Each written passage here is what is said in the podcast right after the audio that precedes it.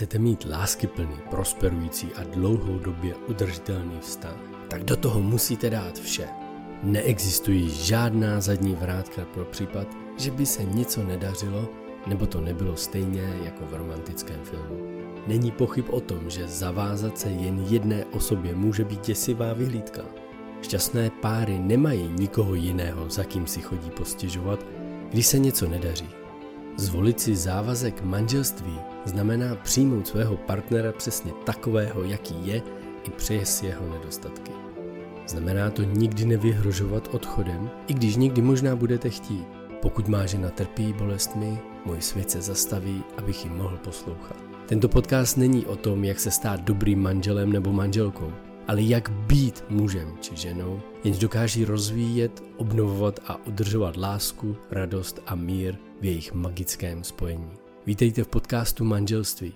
Jmenuji se Miroslav Sázovský a vedle mě sedí má krásná žena Eva.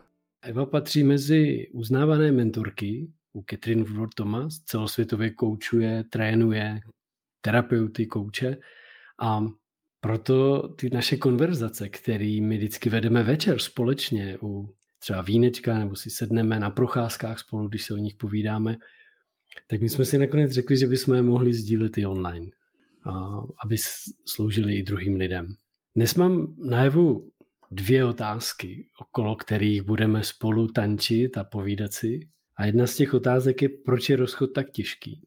A ta druhá otázka je, proč čas nevyléčí všechny rány. Takže jestli bys v čem mohla začít povídat o tom, proč je rozchod tak těžký, co se vlastně děje, proč lidem připadá rozchod tak těžký a na čem tam záleží. Hm. Tak děkuji za tvoji otázku. Rozchod je těžký z mnoha aspektů. Nejdůležitější asi je ten, že někoho ztrácíme. Takže ztrácíme někoho a vlastně to je pro nás jako pocit, že zemřeme. Protože dřív ztráta nebo vyloučení člověka z kmene byla jistá smrt. A my máme vlastně stejný mozek jako za doby kamene a proto se bojíme toho, že zemřeme. Že když nebudeme součástí vztahu, komunity nebo někoho, nebo nikam patřit, mm-hmm. tak vlastně, že zemřeme. Tak nás mozek se tak trošičku jako kdyby zblázní a úplně neví, co dělat. Proto často i inteligentní dě- lidi dělají při rozchodu šílené věci. Co tam je další aspekt, je to, že jsme ztratili budoucnost, do které jsme, z které jsme přicházeli, nebo do které jsme v podstatě žili. Když máme vztah, tak většinou máme společné plány, plánujeme třeba stavbu domu nebo dovolenou a najednou to nemáme. Najednou nemáme to, po čem, co jsme spolu vytvářeli, to, po čem jsme snili. A tahle ztráta je další obrovská bolest. A pak také ztrácíme tak jako zvanou jako kdyby emoční jako zvyklost. My s někým žijeme, i když ten vztah není třeba příjemný, je tam i často bolest nebo hádky, tak máme tam určitý zvyk. A ten emocionální zvyk vlastně nás v tom vztahu drží. A, a když se rozejdeme, třeba i jako se rozhodneme rozejít, víme proč, protože třeba ten, ten druhý partner byl na nás ošklivý a bylo to nepěkný, tak stejně nám počase nebo velice brzo může začít chybět, protože tam je ta emoční závislost nebo zvyklost, která vlastně často nám ten rozchod nesnadňuje. A taky náš mozek se chová taky tak, že když něco ztrácíme, tak potom ještě víc toužíme. Hmm.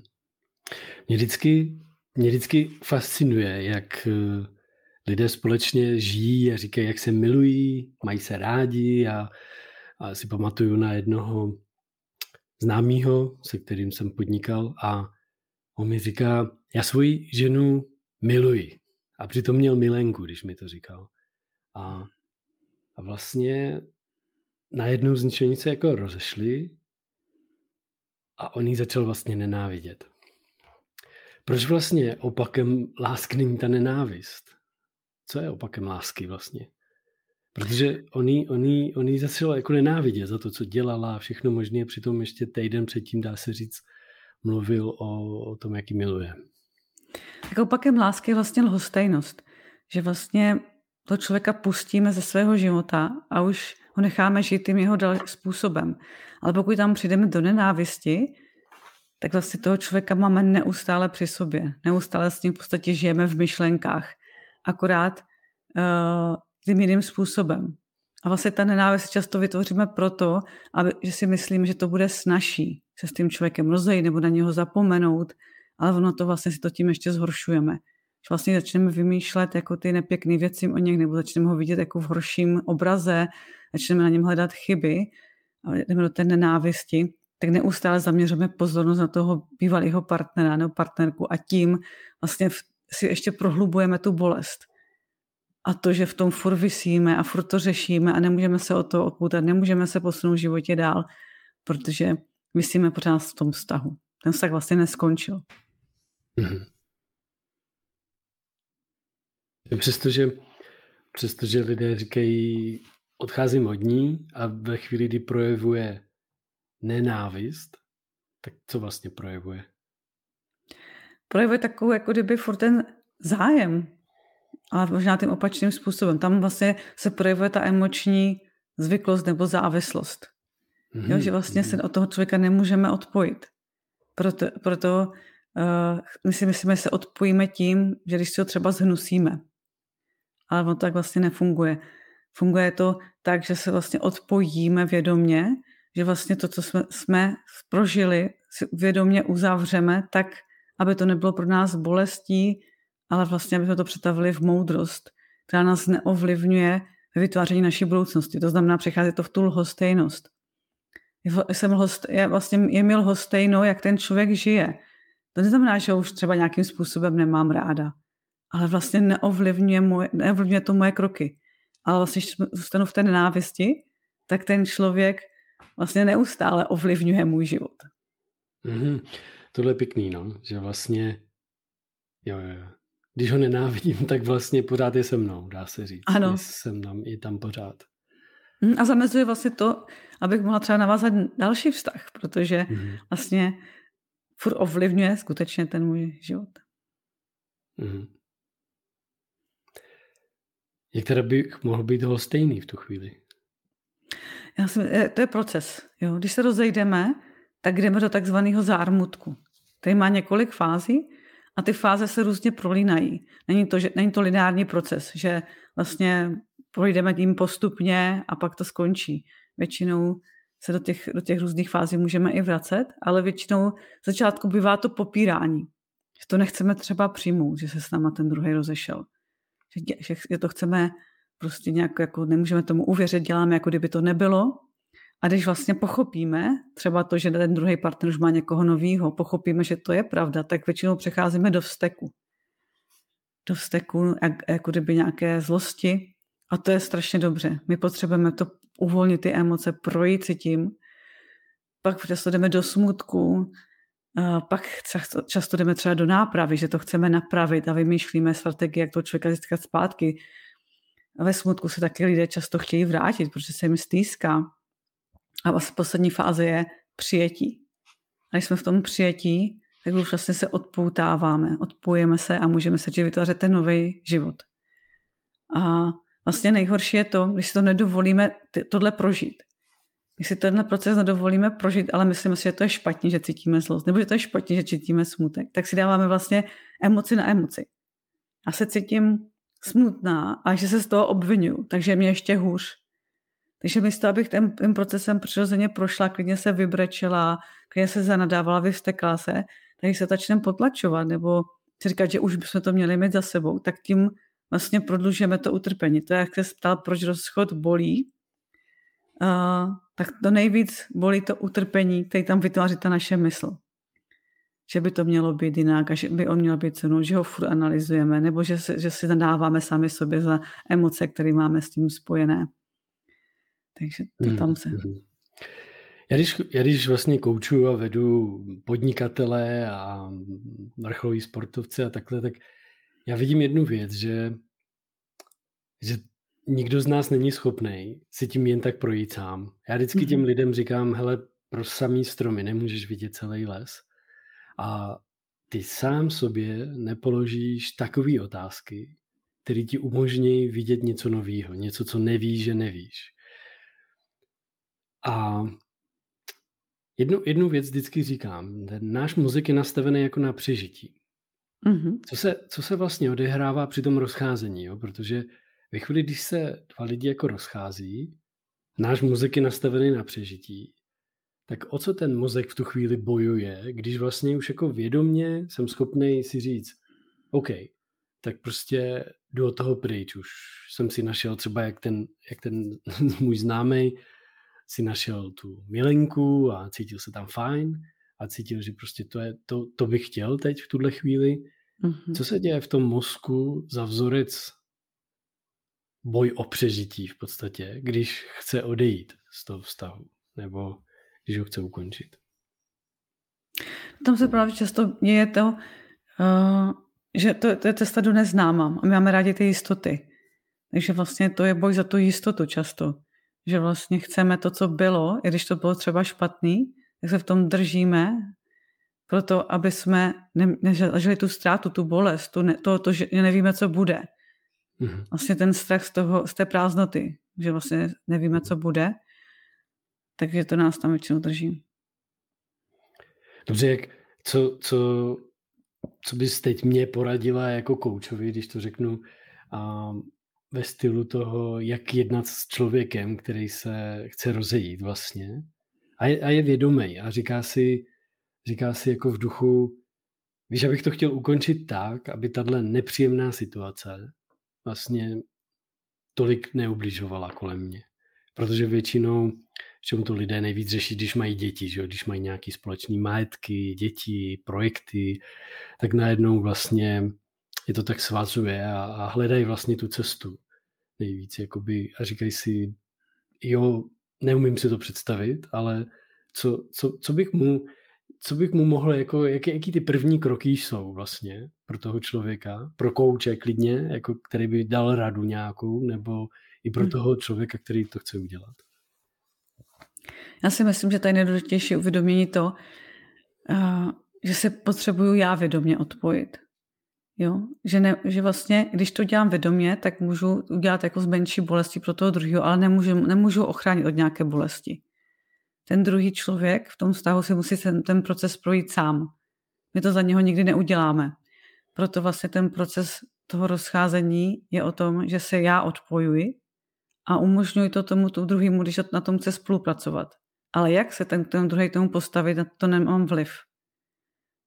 Mám vliv na to, jak se k tomu člověku třeba chovám, ale já nemůžu zajistit, že nějaká, nějaký moje slova mu neublíží nebo že jak si to v situaci vezme, v jakým je on stavu. Protože často, když se někdo chce rozejít, tak už je připravený, už si to zanalizoval, se na to připravil, už na tom nějakou dobu přemýšlí. Ale pokud ten druhý o tom neví vůbec, tak uh, vlastně to je často velký šok. Proto je vlastně důležité ve vztazích komunikovat o tom, co prožíváme, aby co lidi třeba k tomu došli i společně, že už to vlastně dál nemá cenu. Aby komunikovali svoji spokojenost, jak to máme my spolu že nenecháváme nic nevyřčeného. Cokoliv nás trápí, cokoliv se nám nelíbí, tak to spolu komunikujeme, povídáme si o tom, řešíme to. Hmm. A myslím, takže to je vlastně ta jako nejdůležitější část, vlastně si o tom povídat, jak to máme. A potom bych ještě dodala, že vlastně co tam ještě často jako u lidí visí, jsou různé křivdy. Jo? Že když se se mnou někdo rozejde, a já to beru jako křivdu, kterou nedokážu třeba pustit. Ten, to, ten opravdu čas nevyléčí křivdy. Možná čas vyléčí nebo mírní ty nepříjemné emoce, ale vlastně nevyléčí křivdy. A my můžeme klidně žít celý život v křivdě a kvůli tomu můžeme mít žádný dobrý vztah, protože furt vysíme emočně na tom bývalém partneru, že on za to může, i když on si už může žít úplně krásný život, závisle na nás. A nebo si můžeme dovolit tu křivdu pustit odpustit a vytvořit si úplně nový život ještě s lepším partnerem. A to je vždycky ten takový ten, jako kdyby choice point, jako kdyby bod vědomé volby, kdy se rozhodnu pro to utrpení, anebo pro to jako uzdravení a vytvoření si něčeho nového. A myslím, že to je velice zásadní. A často lidi mají velký přínos té křivdy, protože mají tu pravdu. Pak tomu dokáže skutečně vyset roky, je to obrovská škoda.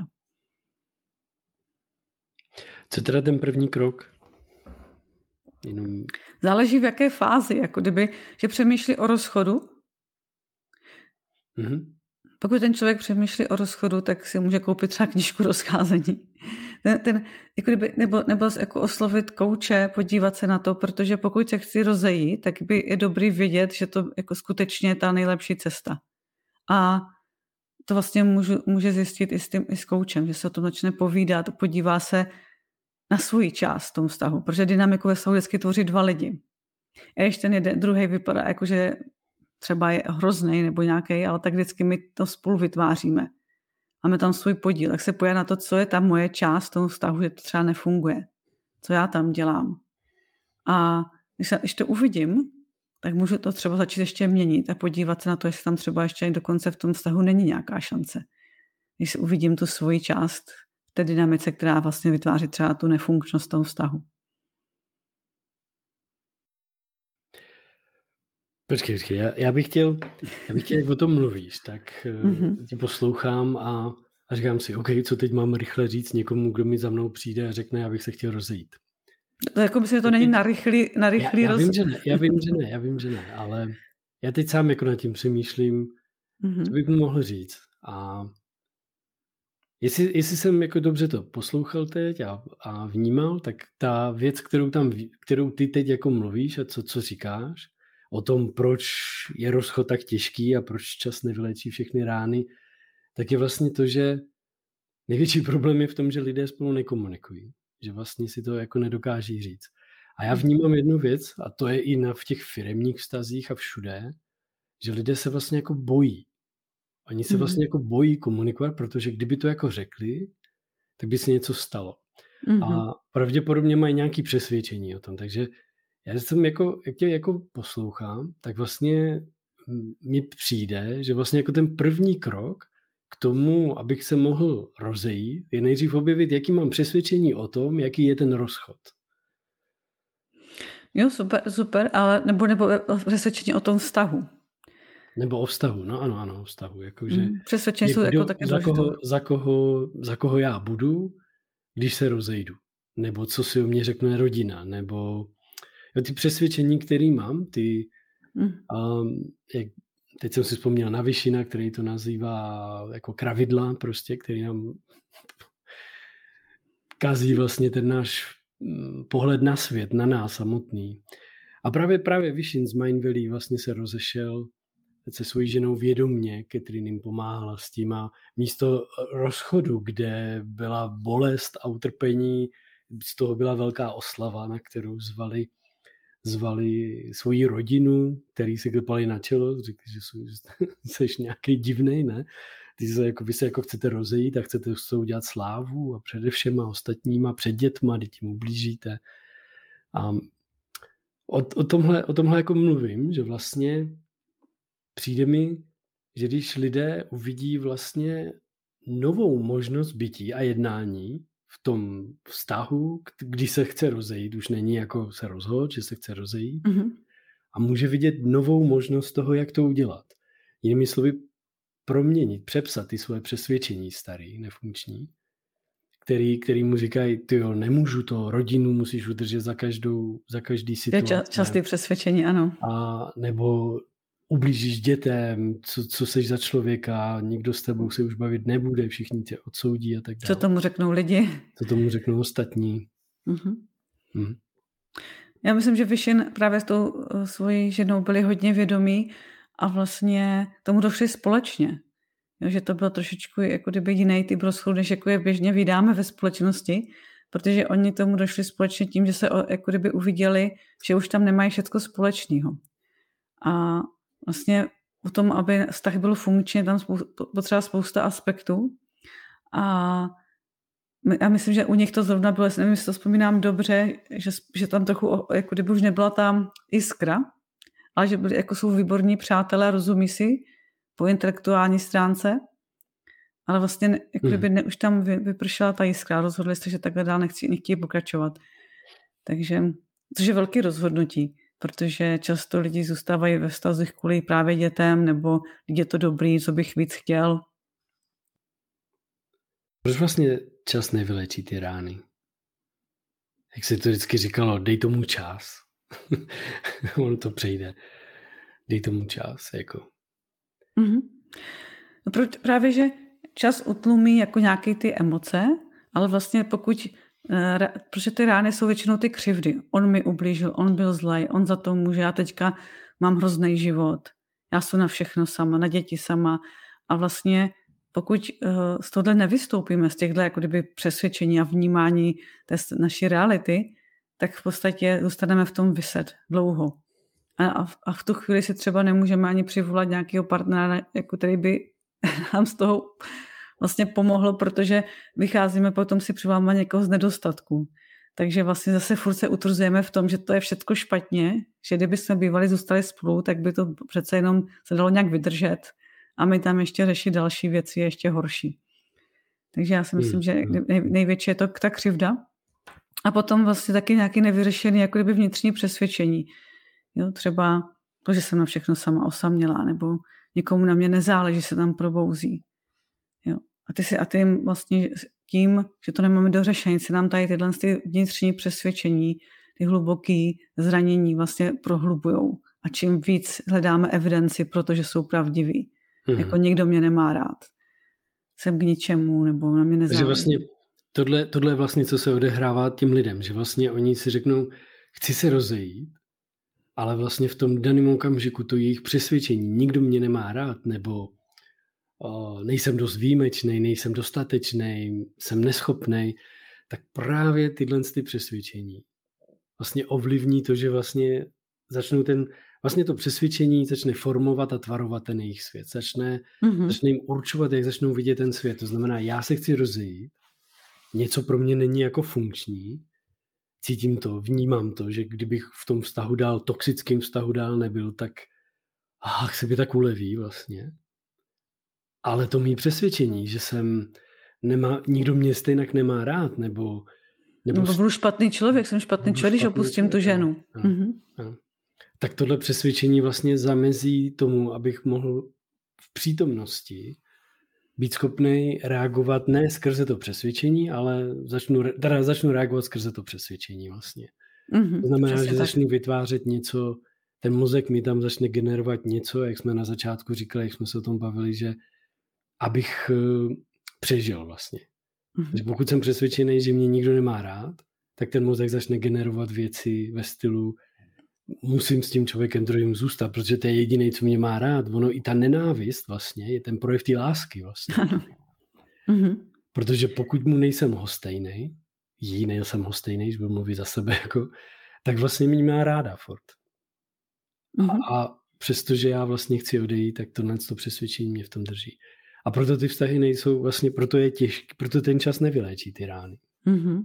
Že dokud jo. si neproměním tyhle přesvědčení, tyhle ty vzorce, ty kravidla v podstatě takový, který máme v sobě. Jo, hmm. a potom vlastně často ještě může být tam přesvědčení, třeba jsem úplně na všechno sama, jsem osamělá, mě teďka opustil jsem na to sama. Mm-hmm. A přitom si ta žena třeba, nebo i muž neuvědomil, že v tom vztahu taky byli furt osamělí. Jo, protože vlastně zase tu osamělost zase vychází z nějakého našeho zranění, takže my se neustále vytváříme, máme evidenci, protože všechno musíme zařídit my, nikdo nám s ničím nepomůže, hmm. ale vlastně ani si neuvědomujeme, že neumíme požádat o pomoc a že vlastně nejvíc opouštíme sami sebe.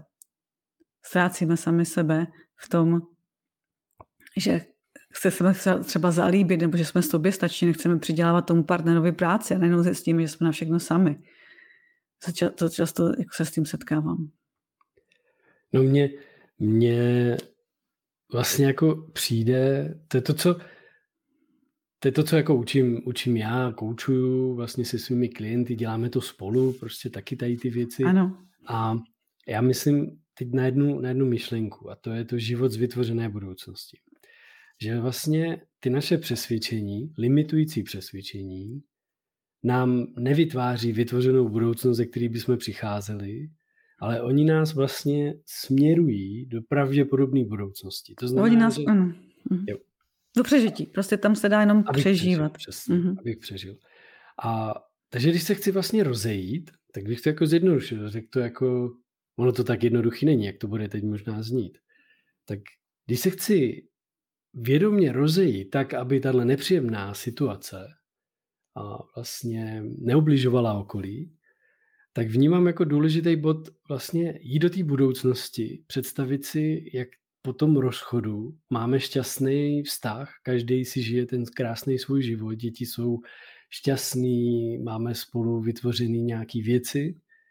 Tuhle tu krásnou vizi vlastně odkomunikovat s tím partnerem, být, vytvořit pro něj bezpečný prostor, protože ho to může hodně bolet, když mu to řeknu, když mu to oznámím. Akorát to se, a z téhle z té vytvořené budoucnosti pak v přítomnosti jednat. Jako. Hlavně musím uvěřit já nejdřív. A no, potom no pokud, všeš, pokud jednat s tím partnerem a oznámit může končit. Pokud právě ty vlastně se na to přip... jako pokud se ten jeden z těch partnerů na to připravuje, tak si tohle může udělat. Akorát, že ten, tomu druhému uh, to těžko, jako kdyby, uh, jako kdyby ten druhý to nebude chtít vidět. Já, když ke mně přichází lidi, co právě jsou potom rozchodu, že někdo opustil, mají velkou bolest vnitřní, tak si vůbec nedokážou představit žádnou budoucnost. Pro ně budoucnost v tu chvíli neexistuje. A vlastně to trvá nějakou dobu, jako kdyby než jsou schopni zase vidět něco, že by mohlo být něco vůbec lepšího, že by něco mohlo být zase dobrý. No, takže tam záleží, jako v jakém, jakém stádiu ty lidi jsou, v jakém stádiu toho zármutku jsou, jak je ten rozchod čerstvý, nebo jak je to velký šok, Jo, protože pokud tam ten vztah odumírá a nerozumí si, odpoutávají se postupně, hmm. je to něco jiného, když ten největší zamilovanosti, aspoň ten jeden se cítí jako na vrcholu zamilovanosti a ten druhý opustí. Tak vlastně tam on není schopen vidět nic, žádnou budoucnost. Já, já vlastně jako přemýšlím na jednu věcí, jak to může být náročné. Já si představuju teď, ne jako náš vztah, ale představuju si vztah, ve kterým s tímhle s tím vědomím, s těma znalostma, který mám, tak si představuji tak, že by ta žena neměla, jak o tom teď mluvila, tak jsem se úplně do toho jako vžil, že by ta žena nebyla tak jako vědomá, neměla by tak silný osobnostní rozvoj a nekoučovala by, aby by to normální, asi bych nemohl být s nikým, kdo by nebyl jako manažer, lídr někde nebo něco takového, ale nebyla by tak jako daleko a v tom osobnostním rozvoji, myslím, a v tom vnímání toho, co si spolu povídáme.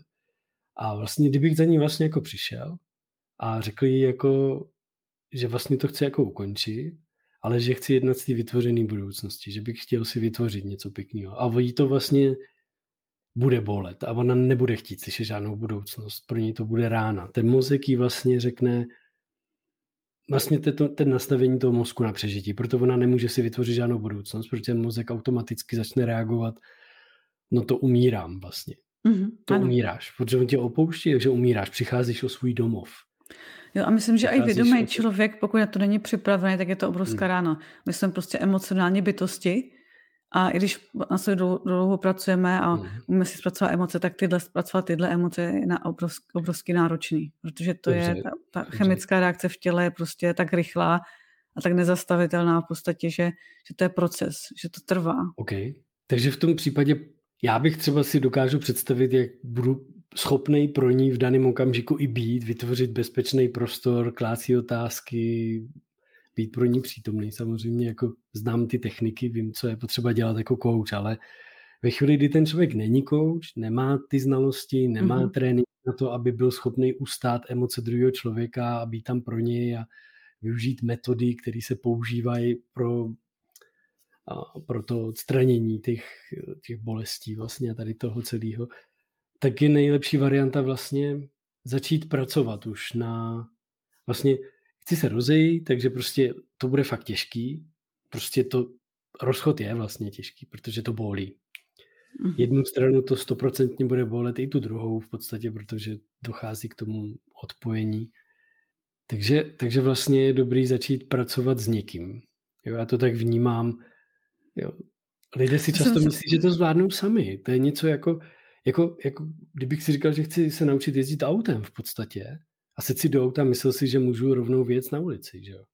A nás nikdo vlastně nikdy neučil se rozejít. V práci jsme, nás ve škole nás neučili rozejít se s kamarádama. Když jsem šel na střední školu, tak nám nikdo neřekl, jak to bude bolet, přijdu o kamarády. Jako kdyby rozchod? Škole nikdo nám to hmm. neřekl. Nikdo nás nikdy neučil se rozcházet. Prostě rozchod je podceňované trauma. Jo, jako často se to nevnímá jako trauma, ale je to vlastně druhý největší trauma, který můžeme zažít. První je smrt blízkého člověka a druhý největší trauma, který můžeme zažívat, je právě rozchod, nebo že o někoho přicházíme. A vlastně, protože lidi to neví, tak s tím všelijak jako kdyby bojují, řeší hmm. to.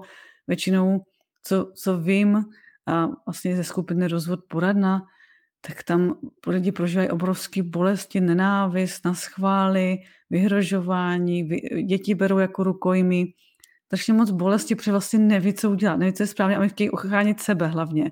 Hlavně, ať od nepřijdu o všechno, hlavně, ať nepřijdu o děti. A vlastně, jak se ten mozek ještě do toho vlastně zblázní z té ztráty, tak vlastně se dějou fakt dost hrozný věci a mm-hmm. vím to i od právníků, se kterými spolupracuju, co se, co se dokáže dít ve vztazích, že to opravdu je často velice smutný. A kdyby ty lidi skutečně vyhledali pomoc mediátora, kouče, terapeuta, manželskou poradnu, udělali by tak moc dobře pro sebe i pro své děti. Proto, aby právě mohli zase žít dál ten spokojený život později. Víš, mně přijde, když někomu řeknu coach, terapeut, tak mně přijde, že lidi o to mají taky svoje přesvědčení, co ty lidé jsou. A hlavně já, když půjdu, já to řeknu za sebe. Teď ne, teď bych klidně šel pěti koučů a zaplatil bych si klidně někoho i v Americe klidně. Jo. Ale dřív, kdyby mi někdo doporučil, hele, zajdi si za terapeutem, když se chceš rozejít, tak by to pro mě bylo, no vůbec, jako já jsem tak jedinečný výjimečný, to by byl důkaz toho, jak jsem nedostatečný, neschopný, úplně, úplně potupa pro mě obrovská, zajít si nějakým terapeutovi, koučovi, mu říkat, já se chci rozejít a nevím, jak na to, jo. Takže, takže jako vnímám jednu, jednu důležitou věc v tom, a to je to, pro mě, já to teď říkám za sebe skutečně, možná mm-hmm. to někdo bude mít úplně jinak, jo, ale to fakt mluvím teď za sebe. Že kdybych to chtěl vlastně jako udělat vědomě a dobře, tak první uvědomění pro mě klíčový by bylo vůbec nevíš, jak se rozejít s člověkem, nikdy jsi to nestudoval a nic o tom vůbec nevíš. Ale vůbec. Možná si to myslíš. Je to stejně jako rodičovství. To je úplně podobný, nádherný příklad. Prostě mi celý život jako nás vychovávali rodiče, takže celý život jako mám pocit, že přesně vím, jak být táta, ne? To je stejně jako celý, manželství. Přesně tak. Celý život tvrdím, že nechci být jako můj táta. A pak, když začnu mít manželství, děti, tak kdo budu, jak budu vypadat, že? jako můj táta, protože do teďka jsem nic jiného nestudoval než mýho tátu, takže to je jasný, že bych se měl chovat jako můj táta.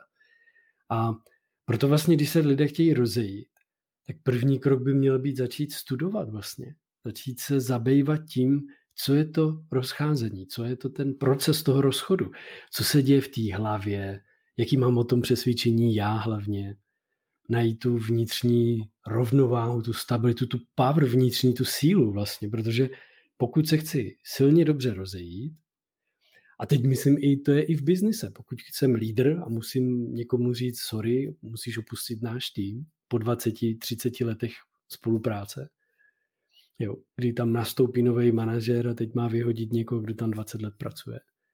A ten člověk bude prožívat obrovský trauma, v podstatě bolest. Jakoby, takže, a ty lidé nestudují rozcházení. Prostě vlastně o tom nic nevíme. Přitom se denně rozcházíme. Mm-hmm. Což je paradox, že my to děláme na denní bázi a vůbec tomu nevěnujeme čas.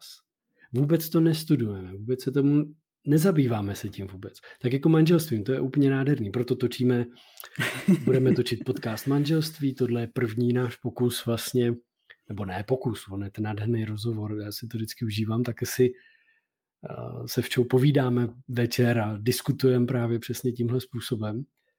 A takže vnímám, vnímám vlastně to, že nás nikdo celý život neučil, jak být manžel, jak se rozejít, jak, jak být rodičem. Jak být rodič. Já vidím ve firmách, tolik lidí řídí firmy a nikdo jim neřekne, jak být lídr. Oni si myslí, že stačí si přečíst knížku a vědět, co je leadership. Ale vlastně vůbec, když jim ukážu, co je leadership, tak vlastně to v životě nezažili, když už 15-20 let to dělají. 15-20 let mají manželství a nevědí, já, já si myslím, že tam lidi, mm, tam lidi často žijou v takové té samozřejmosti. Mhm. Protože všichni jsou rodiče, jako většina lidí jsou rodiče, většina lidí jsou v manželství. Je to taková samozřejmost životní. Hmm. A vlastně někdo, dokud uh, si to neví, jako kdyby ne, nemá opakovaný nějaký zklamání v těchto situacích, tak uh, vlastně to neřeší. A když má ty zklamání, tak vlastně ani neví, že to jde řešit jinak často. Že to nemá ani přístup k tomu, že by to mohlo být jiný. A vlastně co, je, ne, co chceme dělat, trochu šířit tu osvětu toho, že to jde dělat jinak, že, že můžeme být naprosto naplnění, šťastní, jak ve vztahu, tak v tom rodičovství. Uh, můžeme si ten rozchod projít způsobem, který není až tak bolestivý, kdy vlastně můžeme si vytvořit možnost, že budeme s bývalým partnerem v přátelství, pokud chceme, není to nutnost, ale vytváří to potom úplně nové možnosti pro tu budoucnost. Mně se, mně se líbí ten titul na té knížce Rozcházení. Tady jinak od Catherine Ward Thomas. My jsme se Evčou přivez, přinesli do Čech v podstatě. Zajistili jsme, aby tady vznikla. Evča pracovala desítky, desítky hodin na tom, aby ten překlad byl kvalitní a dobrý. A mně se na něm líbí ne ten název rozcházení, až ten druhý. Pět kroků k tomu, jak už a nežít spolu, ale přesto šťastně. Mně se tam líbí mně se tam líbí něco jiného. Jak být šťastný i po rozchodu. A Catherine a... ještě říká vlastně, že si můžeme vytvořit ještě lepší život po rozchodu. Jo. Protože vlastně pokud ještě jsme lepší tam... život po rozchodu, to je krásný. Mm-hmm. To je krásný. Uh-huh. Pokud jsme v tom vztahu nebyli spokojeni, nežili jsme jak úplně naplnění, no tak si se vytvořím, můžeme vytvořit život, kde budeme mít super partnerství. Možnosti jsou, ale my často máme to, že naše minulost definuje naše úspěchy v lásce. Ale ono je to naopak. Naše minulost naprosto nedefinuje naše úspěchy v lásce. Jsme to my, my máme naprosto teďka prázdnou budoucnost, pokud tam nevezmeme ty, tu zátěž té minulosti. Pokud ji skutečně vědomě pustíme, propustíme, tak naše budoucnost je prázdná, my si tam můžeme vytvořit cokoliv. A pokud vlastně objevíme, jak to udělat, tak uh, nám otvírá úplně nové možnosti v životě. Hmm. A to změnu zažíváme každý den spolu se svýma klientama. Minulost ani budoucnost neexistuje a je na každém z nás, jak budeme pracovat se svým mozkem, protože náš mozek v přítomnosti jedná jenom z minulosti anebo z těch přítomných situací, které se odehrávají. A pokud se chci vědomě rozejít, tak si potřebuju vytvořit budoucnost, která se mi stane minulostí. je to takový nový, nový učení, ale, ale vlastně pak jsem schopný mít i po tom rozchodu ještě lepší život, než jsem měl předtím. Mm-hmm. Protože já budu žít z té vytvořené budoucnosti krásně. A která v přítomnosti, protože když ji prožiju, na cestu. když já, já, když vlastně tu budoucnost prožiju, já když si představím ten lepší život po tom rozchodu, tu ženu, já, já vlastně s tebou prožívám ten vysněný život, který jsem si představoval. Takže já fakt jako za sebe můžu říct, že vlastně můžu mít ještě lepší život, než jsem do té doby žil. A ty vztahy předtím jsem měl dobrý, jako. Ale já jsem si vysněl ještě lepší život vlastně. A, mm-hmm. a teď ho prožívám. Ale můžu říct jednu důležitou věc. A proto, proto budeme točit podcast Manželství, což je pod, pod název Evoluce lásky, evoluce, evoluce toho manželství, protože vnímám, jak je důležité na něm pracovat. Jak mi ty rituály a ty další věci. A tohle je úžasný krok k tomu, aby jsme, aby, aby, aby jsme mohli proměnit, i kdyby jeden vztah spolu, když se budeme tady po večerech povídat a pravidelně vysílat a točit ten podcast a pokud by to mělo jednoho člověka inspirovat a proměnit to, že to neublíží dětem, to, že uvidí tu budoucnost, ze který v přítomnosti začne jednat tak, aby byl láskyplný, laskavý, citlivý k tomu druhému, který ho to bude bolet třeba, když mu oznámí, že se chce rozejít a ukončit ten vztah, tak mně přijde, že jsme splnili svoji misi, že můžeme pokračovat dál. My jsme si se včou vytvořili spolu myšlenku a tou myšlenkou je že v 80 letech ještě budeme stát na pódium, přednášet a sdílet s lidmi další věci. Představte si dalších 40 let, který společně budeme točit podcasty, rozvíjet náš vztah, povídat si s lidmi, kteří se rozchází, koučovat, vést lídry, profesionály, odborníky, pomáhat druhým lidem. A tohle je vize, kterou, která vám může v manželství proměnit ve všechno, co vidíte. To je ta vytvořená budoucnost, ze který v přítomnosti jednáte. A ve chvíli, kdy přijdou náročné situace, těžké situace, a přijdou, my dva taky jsme je prožívali a prožíváme. A jsou někdy fakt těžký. Ale ve chvíli, kdy máte tu společnou vizi, ten společný cíl, to, co vás motivuje, inspiruje a dává vám ten smysl, tak v té přítomnosti začnete jednat jako člověk, který se na to podívá a možná to trvá, nám už to třeba trvá hodinu, dvě, když, než si najdeme čas si o tom popovídat. A většinou nečekáme. A to je možná, Míro, i téma na, na další podcast, nebo na další video, protože to je velký téma vlastně, jak se vytváří ten zdravý vztah. A, teďka z toho a o tom se budeme bavit spoustu. Já myslím, že máme čas se jako naplnil a to téma bylo dneska, proč je rozchod tak těžký a proč čas nevyléčí všechny rány. Tak kdybys to mohla jenom schrnout vlastně do dvou, třech vět. Mm-hmm. Tak rozchod je těžký, protože máme pocit ztráty, ztrácíme jistotu, ztrácíme naši budoucnost a nevíme, co bude. Prožíváme emoce, emoce strachu, smutku, bolesti a vlastně často se ulpíme v nějaké křivdě. A my se ještě často, my jsme se tady hodně řekli, že děti, jako kdyby, jestli jak děti ovlivňuje rozchod, nebo jestli je lepší kvůli dětem zůstat ve vztahu, nebo odejít tam opak ze vztahu. A vlastně co zjišťujeme, je to, že zase děti se učí od nás, jak ten vztah mít. A pokud učíme děti, že je normální si nechat ubližovat nebo se nechat ponižovat, tak to není dobrý příklad pro život. Vlastně, že toxickým vztahu není zdravý ani pro ty děti, ani pro ty dospělí. Takže vlastně je to na vás, co se chcete dál vytvářet.